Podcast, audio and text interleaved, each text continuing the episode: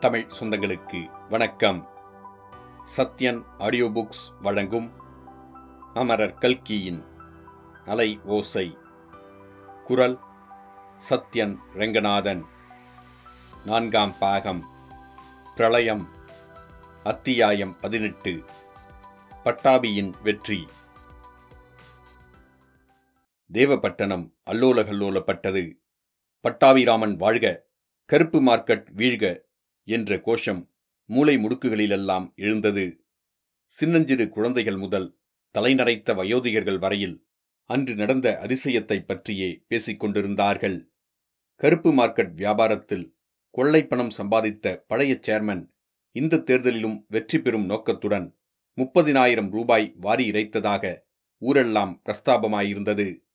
ஓட்டு ஒன்றுக்கு நூறு ரூபாய் வரையில் விலை கொடுத்து வாங்க பழைய சேர்மன் பிரம்ம பிரயத்னம் செய்ததாக சொல்லிக் கொண்டார்கள். ஆனாலும் அவருக்கு எதிராக நின்ற பட்டாபிராமன் பெரும்பான்மை ஓட்டுகள் பெற்று வெற்றியடைந்தான். பொதுஜன அபேட்சகராகிய பட்டாபிராமன் வெற்றியடைந்தது பற்றி தேவப்பட்டணத்து பொதுமக்கள் எல்லாரும் அளவில்லாத ஆனந்தமடைந்தார்கள். பல விதங்களிலும் தங்கள் மகிழ்ச்சியை வெளிப்படுத்தினார்கள். பட்டாபிராமன் வெற்றி பெற்றதாக ஓட்டு முடிவு வெளியான உடனே ஜெயகோஷங்கள் வானலாவை எழுந்தன. பூக்கடைகளில் தொங்கிய மலர் மாலைகள் எல்லாம் அரை மணி நேரத்தில் பட்டாபிராமனுடைய கழுத்தில் வந்து விழுந்தன. பட்டாபிராமன் எங்கே? என்று கேட்கும்படியாக பூமாலைகள் அவனுடைய தலைக்கு மேலே எழுந்து அவன் முகத்தையே மறைத்துவிட்டன. முன் ஏற்பாடு எதுவும் இல்லாமலே ஊர்வலம் ஒன்று ஆரம்பமாயிற்று. திறந்த மோட்டார் வண்டி ஒன்றில் பட்டாபிராமனை பலவந்தமாக பொதுஜனங்கள் ஏற்றி வைத்தார்கள். எங்கிருந்தோ நாதஸ்வர வாத்தியமும் பாண்டு கோஷ்டியும் வந்து சேர்ந்தன. ஊர்வலமும் தேவப்பட்டணத்து வீதிகளில் எல்லாம் சாவகாசமாக சுற்றி வந்து கடைசியில் பட்டாபிராமனுடைய வீட்டில் அவனை கொண்டு வந்து விட்ட பிற்பாடு கலைந்தது. பொதுஜனங்கள் எல்லாரும் போன பிற்பாடு சில ஆப்த நண்பர்களும் பிரமுகர்களும் பட்டாபிராமனை பின்தொடர்ந்து வீட்டுக்குள்ளே வந்தார்கள். பட்டாபிராமனுடைய வீட்டிலிருந்த நாற்காலிகளில் எல்லாம் அவர்கள் உட்கார்ந்ததும் இடம் போதாமல் பலர் ஜன்னல் விளிம்புகளிலும் உட்கார வேண்டியிருந்தது. ஒவ்வொருவரும் தனித்தனியே பட்டாபிராமனை பாராட்டினார்கள். பட்டாபிராமன் சேர்மன் ஆவது நிச்சயம் என்று சபதம் கூறினார்கள். சில பெரியவர்கள் வயதின் உரிமை எடுத்துக்கொண்டு மிஸ்ஸஸ் பட்டாபிராமன் எங்கே? என்று கேட்டார்கள். சந்தோஷம் ஒரு பக்கமும் சங்கோசம் ஒரு பக்கமும் பிடுங்கித் தின்ன ஸ்ரீமதி லலிதா அங்கே வந்து சேர்ந்தாள். இந்த வெற்றியெல்லாம் உங்களுடைய அதிர்ஷ்ட பலத்திலேதான் என்று லலிதாவை பார்த்து தனித்தனியாக பலர் உபசாரம் சொன்னார்கள். லலிதா அங்கிருந்து போன பிறகு ஒருவர் அந்த அம்மாளுக்கு உடம்பு எப்படி இருக்கிறது? என்று கேட்டார். பட்டாபிராமனுடைய முகம் சுருங்கிற்று.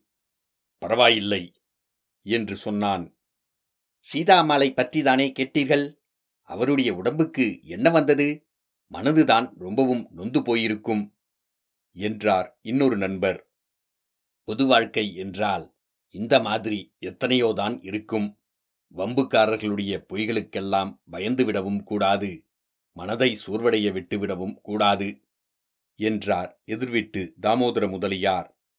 மிஸ்டர் பட்டாபிராமன் நீங்கள்தான் சீதா அம்மாளுக்கு தைரியம் சொல்லி தேற்ற வேண்டும் என்றார் அட்வொகேட் அப்பாராவ். என்ன இருந்தாலும் இந்த மாதிரி அயோக்கத்தனமாகவா அவதூறு சொல்கிறது? எனக்கு என்னமோ நினைத்தாலே ரத்தம் கொதிக்கிறது என்றான் பட்டாபிராமன். அப்பா பட்டாபி அப்படியெல்லாம் ரத்தத்தை கொதிக்கும்படி விட்டுவிடாதே. நீ எலெக்ஷனுக்கு நிற்க உத்தேசித்த போது நான் உனக்கு எச்சரிக்கை செய்யவில்லையா? எலெக்ஷன் என்றால் இப்படிதான் குப்பைக்கூலம் எல்லாம் வெளியில் வரும். அதற்காக ஆகா ஊகு என்று அலறுவதில் பிரயோசனமில்லை என்று சொன்னார் தாமோதர முதலியார். அதெல்லாம் இல்லை சார். இந்த மாதிரி காலிப்பயல்களை சும்மா விட்டுவிடக்கூடாது துண்டு பிரசுரம் போட்டவனை கோர்ட்டுக்கு இழுத்து சந்தி சிரிக்க அடிக்க வேண்டும் என்றார் ஓர் ஆக்ரோஷக்காரர். கோர்ட்டுக்கு போவது பிசகு. அவதூறு கேசுகளில் ப்ரூவ் செய்வது எவ்வளவு கஷ்டம் என்பது நமக்கு தெரியாதா என்ன? பேசாமல் பினித் கண்டம் என்று விட்டுவிடுவதுதான் சரி என்றார் அட்வொகேட் அப்பாராவ். அதுதான் சார் சரி. சந்திரனை பார்த்து நாய் குறைத்தால் சந்திரனுக்கு என்ன குறைவு வந்துவிடும்? என்றார் ஒரு சாந்தமூர்த்தி. நமக்கு அப்படி தோன்றுகிறது ஆனால் சந்திரனுக்கு என்ன தோன்றுகிறதோ என்னமோ? என்றார் ஒரு ஹாஸ்யப்பிரியர். கடைசியாக பட்டாபிராமன் அவனுடைய மகத்தான வெற்றியை குடும்பத்தோடு சேர்ந்து அனுபவிக்கட்டும் என்று விட்டுவிட்டு எல்லாரும் போய்ச் சேர்ந்தார்கள்.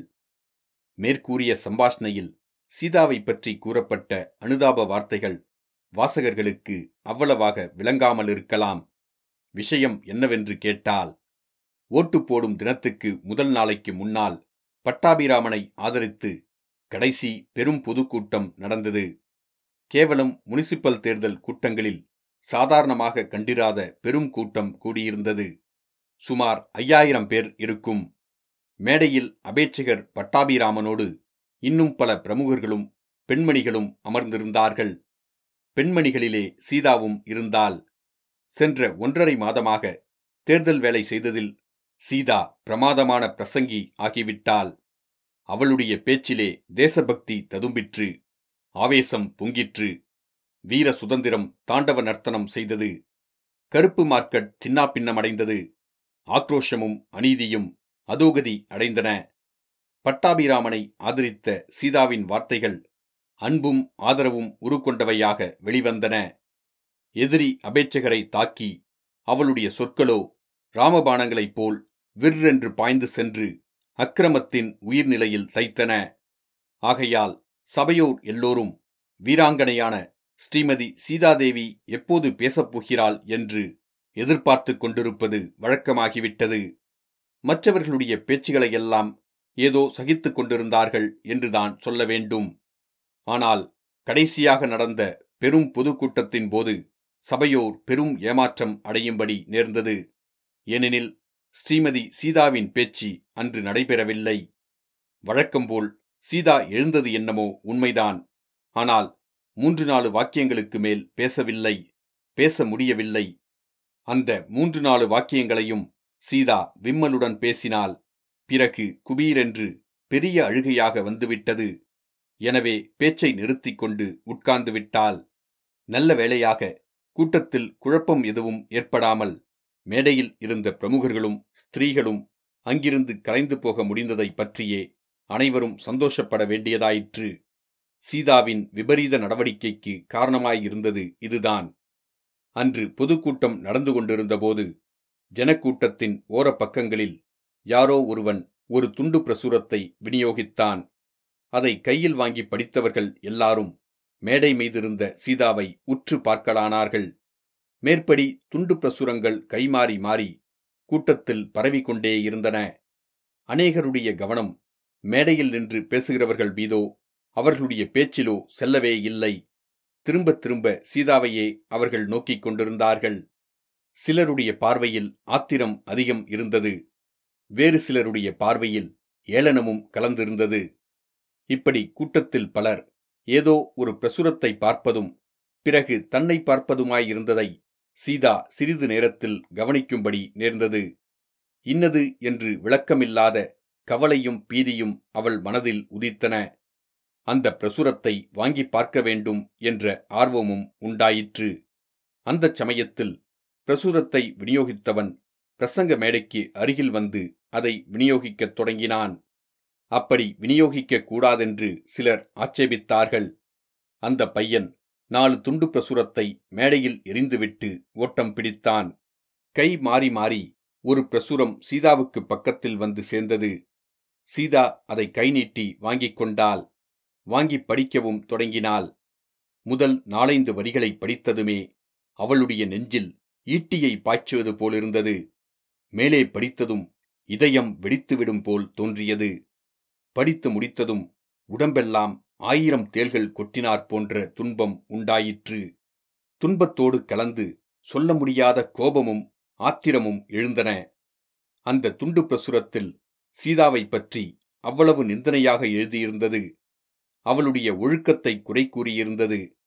அவள் தன் புருஷனை விட்டுவிட்டு சூர்யாவோடு ஓடி வந்தவள் என்று எழுதியிருந்தது. அவள் தேசத்துண்டில் சிறைப்புகவில்லை என்றும் ரயிலில் திருடியதற்காக தண்டிக்கப்பட்டவள் என்றும் கண்டிருந்தது. அப்படிப்பட்ட ஜாலக்காரியின் மாயப்பேச்சில் மயங்கும் முட்டாள்களுக்கு நன்றாக டோஸ் கொடுத்துவிட்டு அந்த துண்டு பிரசுரம் முடிவுற்றது.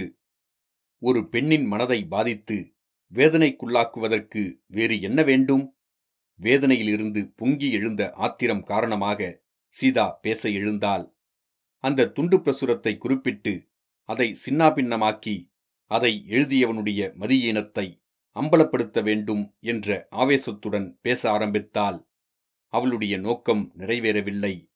நாலைந்து வாக்கியங்கள் பேசுவதற்குள்ளேயே அழுகை பீரிட்டு கொண்டு வந்தபடியால் பேச்சை நிறுத்திவிட்டு உட்காரும்படி நேர்ந்தது. அடுத்த இரண்டு நாளும் சீதா வெளிக்கிளம்பவே இல்லை. கேட்டவர்களுக்கெல்லாம் பட்டாபிராமன் சீதாவுக்கு உடம்பு சரியில்லை என்று பதில் சொல்லிக் கொண்டு வந்தான். மேற்படி சம்பவத்தினால் பட்டாபிராமனுடைய மனமும் வேதனை அடைந்திருந்தது.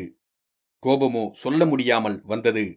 எனினும் எலெக்ஷன் முயற்சியில் அவன் சோர்ந்து விடவில்லை.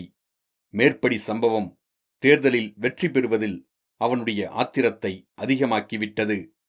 அம்மாதிரி பட்டாபிராமனுக்கு வேலை செய்தவர்களும் அதிக ஊக்கம் கொண்டார்கள். இந்த தேர்தலில் ஜெயிக்காவிட்டால் தங்கள் மானமே போய்விடும் என்றும் பிறகு தேவப்பட்டணத்து பொது வாழ்க்கையில் தாங்கள் தலை காட்ட முடியாதென்றும் அவர்கள் எண்ணி முன்னைவிட ஆவேசமாக வேலை செய்தார்கள். பொதுஜனங்கள் ஓட்டர்கள் மனதில் மேற்படி துண்டு பிரசுரம் எந்தவித மாறுதலையும் உண்டாக்கவில்லை. பொதுஜனங்களை முட்டாள்கள் என்று சொல்லி யாராவது அவர்களுடைய ஆதரவை பெற முடியுமா? வேறு என்ன விதமாக தங்களை திட்டினாலும் பொதுஜனங்கள் பொறுத்துக் கொள்வார்கள். ஆனால் நீங்கள் முட்டாள்கள் என்று சொல்லி யாரும் அவர்களுடைய ஆதரவை பெறலாம் என்று எதிர்பார்க்க முடியாது. நாங்களா முட்டாள்கள்? துண்டு பிரசுரம் எழுதிய நீதான் முட்டாள் என்பதை நிரூபித்து விடுகிறோம் என்று தேவப்பட்டணம் பொதுஜனங்கள் தீர்மானித்தார்கள். மேலும் கருப்பு மார்க்கெட்டில் பணம் சேர்த்த பழைய பெருச்சாளி இப்படியெல்லாம் ஒரு பெண்ணை பற்றி அவதூறை கிளப்பிவிட்டு தன்னுடைய காரியத்தை சாதித்துக் கொள்ள பார்க்கிறான் என்ற அபிப்பிராயமும் பொதுமக்களிடையே பரவியது.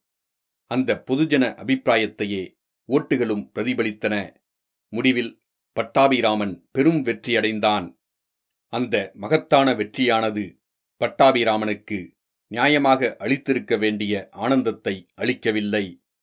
தெள்ளிய பாலில் சிறிது நஞ்சையும் சேர்த்துவிட்டது போல் அவனுடைய வெற்றி குதூகலத்தை சீதாவை பற்றிய அவதூறு பிரசாரம் பாதித்துவிட்டது யாருடைய தூண்டுதல் அந்த எலெக்ஷனில் அவன் நிற்கும்படியான ஊக்கத்தை அளித்ததோ யாருடைய மகத்தான முயற்சி அவனுடைய வெற்றிக்கு காரணமாயிருந்ததோ யார் அவனுக்குச் சோர்வு ஏற்பட்ட போதெல்லாம் ஆறுதல் கூறி உற்சாகமூட்டி வந்தாளோ அத்தகைய சீதா வெற்றி கொண்டாட்ட குதூகலத்தை அவனுடன் பகிர்ந்து அனுபவிக்க முடியவில்லை.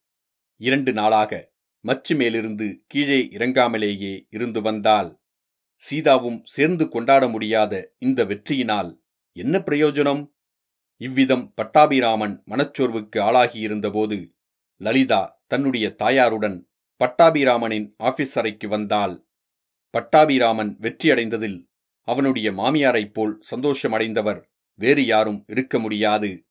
முதல் தடவையாக மாப்பிள்ளையிடம் சங்கோசத்தை விட்டு சரஸ்வதி அம்மாள் கலகலப்பாக பேசினாள் சந்தோஷத்தை பலவிதத்திலும் தெரிவித்த பிறகு இந்த வைபவத்தை எல்லாம் பார்க்க அவர் இல்லாமற் போய்விட்டாரே என்று நினைத்தால் மட்டும் மனது வேதனைப்படுகிறது.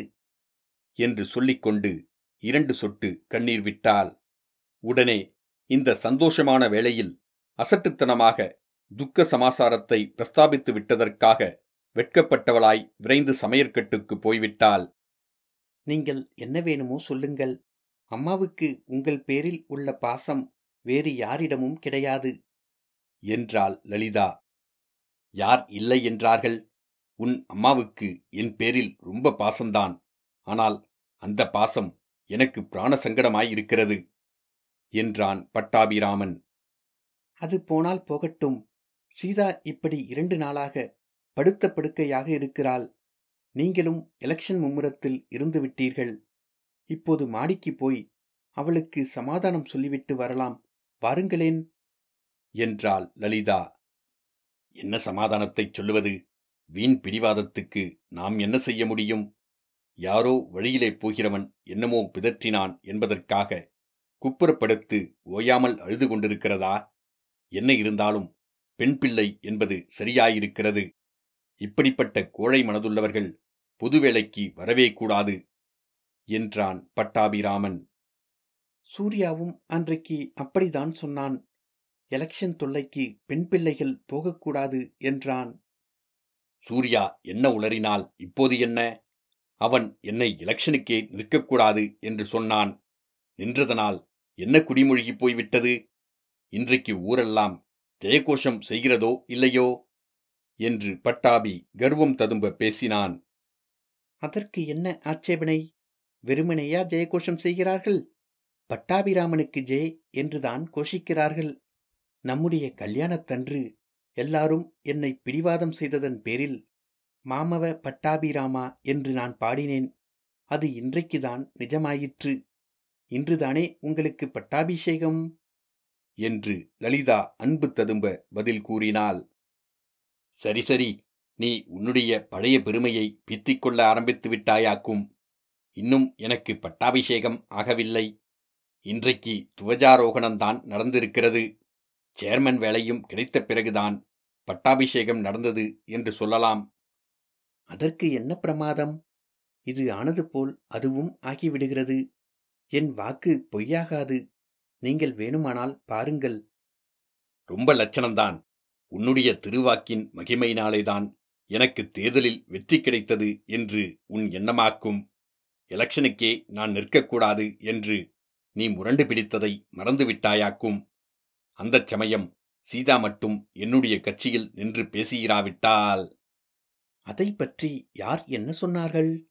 சீதா அத்தங்கா இந்த தேர்தலில் நமக்கு செய்த ஒத்தாசையை மறக்க முடியுமா? அப்படியொன்றும் உன் அத்தங்கா பிரமாத ஒத்தாசை எனக்கு செய்துவிடவில்லை.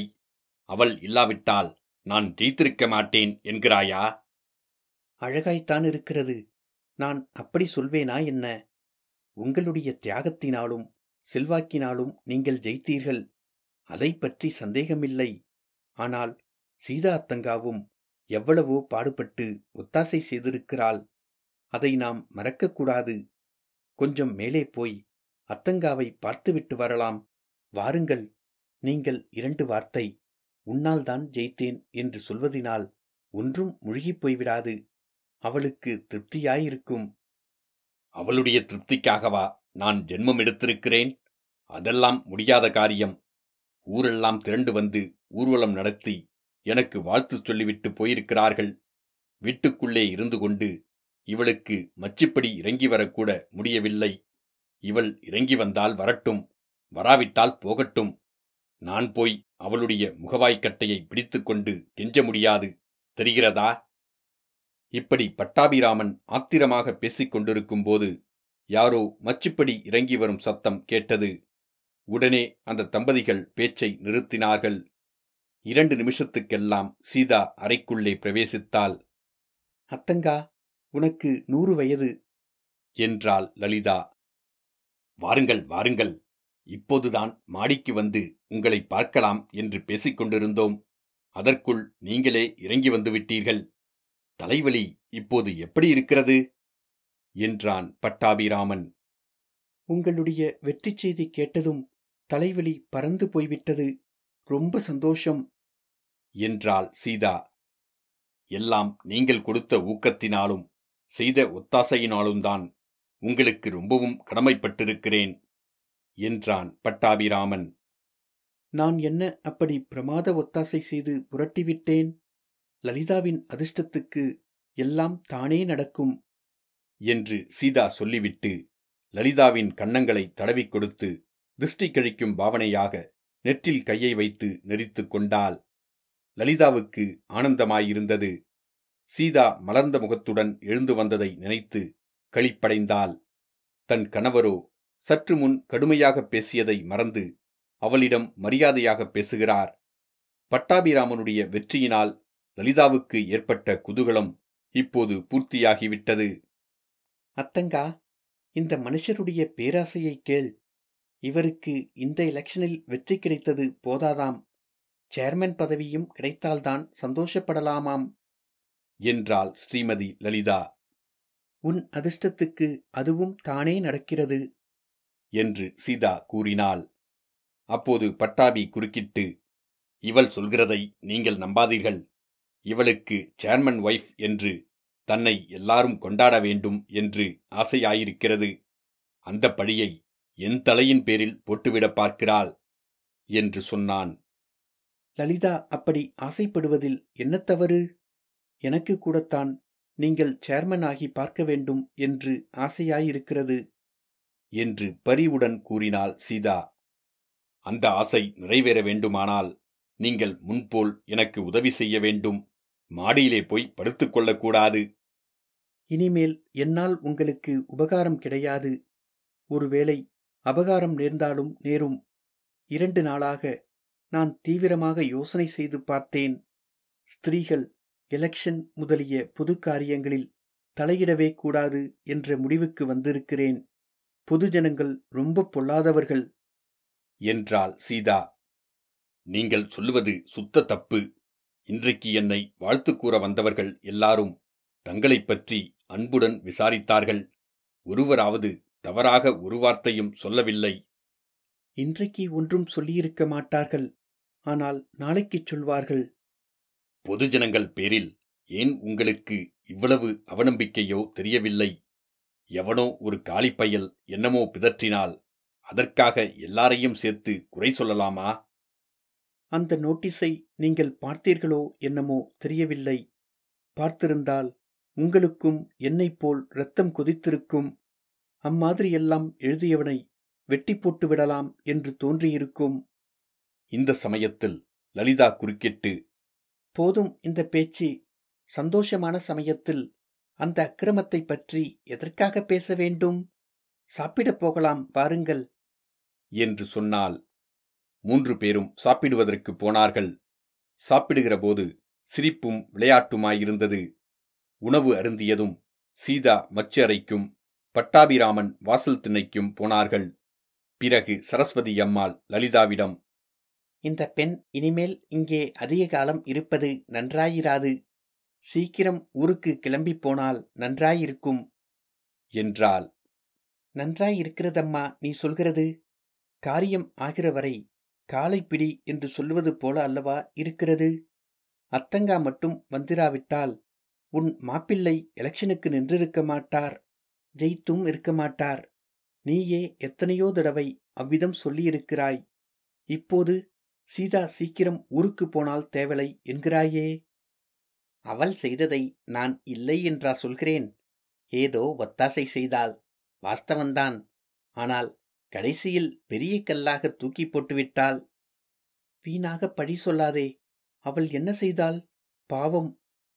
அவள் என்ன செய்தாளோ என்னமோ எனக்கு எப்படி தெரியும்? புகையுள்ள இடத்தில் நெருப்பு இல்லாமற் போகாது. ஏதோ அவளுடைய நடத்தையில் கல்மிஷம் இல்லாமற் போனால் அப்படி துணிந்து அச்சுப்பிரசுரம் போடுவார்களா?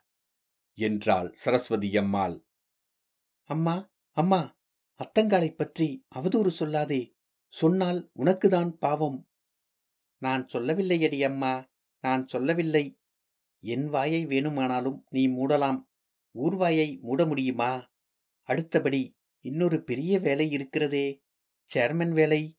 அது மாப்பிள்ளைக்கு ஆக வேண்டுமே என்று எனக்கு கவலையாயிருக்கிறது. சீதா நல்ல எண்ணம் உள்ளவளாயிருந்தால் இரண்டு நாளில் கிளம்பி போய்விடுவதுதான் நியாயம். அவளுக்கும் ஒரு புருஷன் இருக்கிறான். ஒரு குழந்தையும் இருக்கிறாள் அல்லவா? இன்னொருவர் வீட்டிலே இவள் வந்து உட்கார்ந்து கொண்டிருந்தால் அவளுடைய குடும்பம் என்னாகிறது? நீ இப்படி போய் இன்னொருவர் வீட்டில் இருப்பாயா? யோசித்துப் பார். என்றாள் சரஸ்வதி அம்மாள். அம்மா சொல்வதிலும் கொஞ்சம் உண்மை இருக்கிறது என்று லலிதாவுக்குத் தோன்றியது. இத்துடன் அத்தியாயம் பதினெட்டு முடிவடைந்தது. மீண்டும் அத்தியாயம் பத்தொன்பதில் சந்திப்போம்.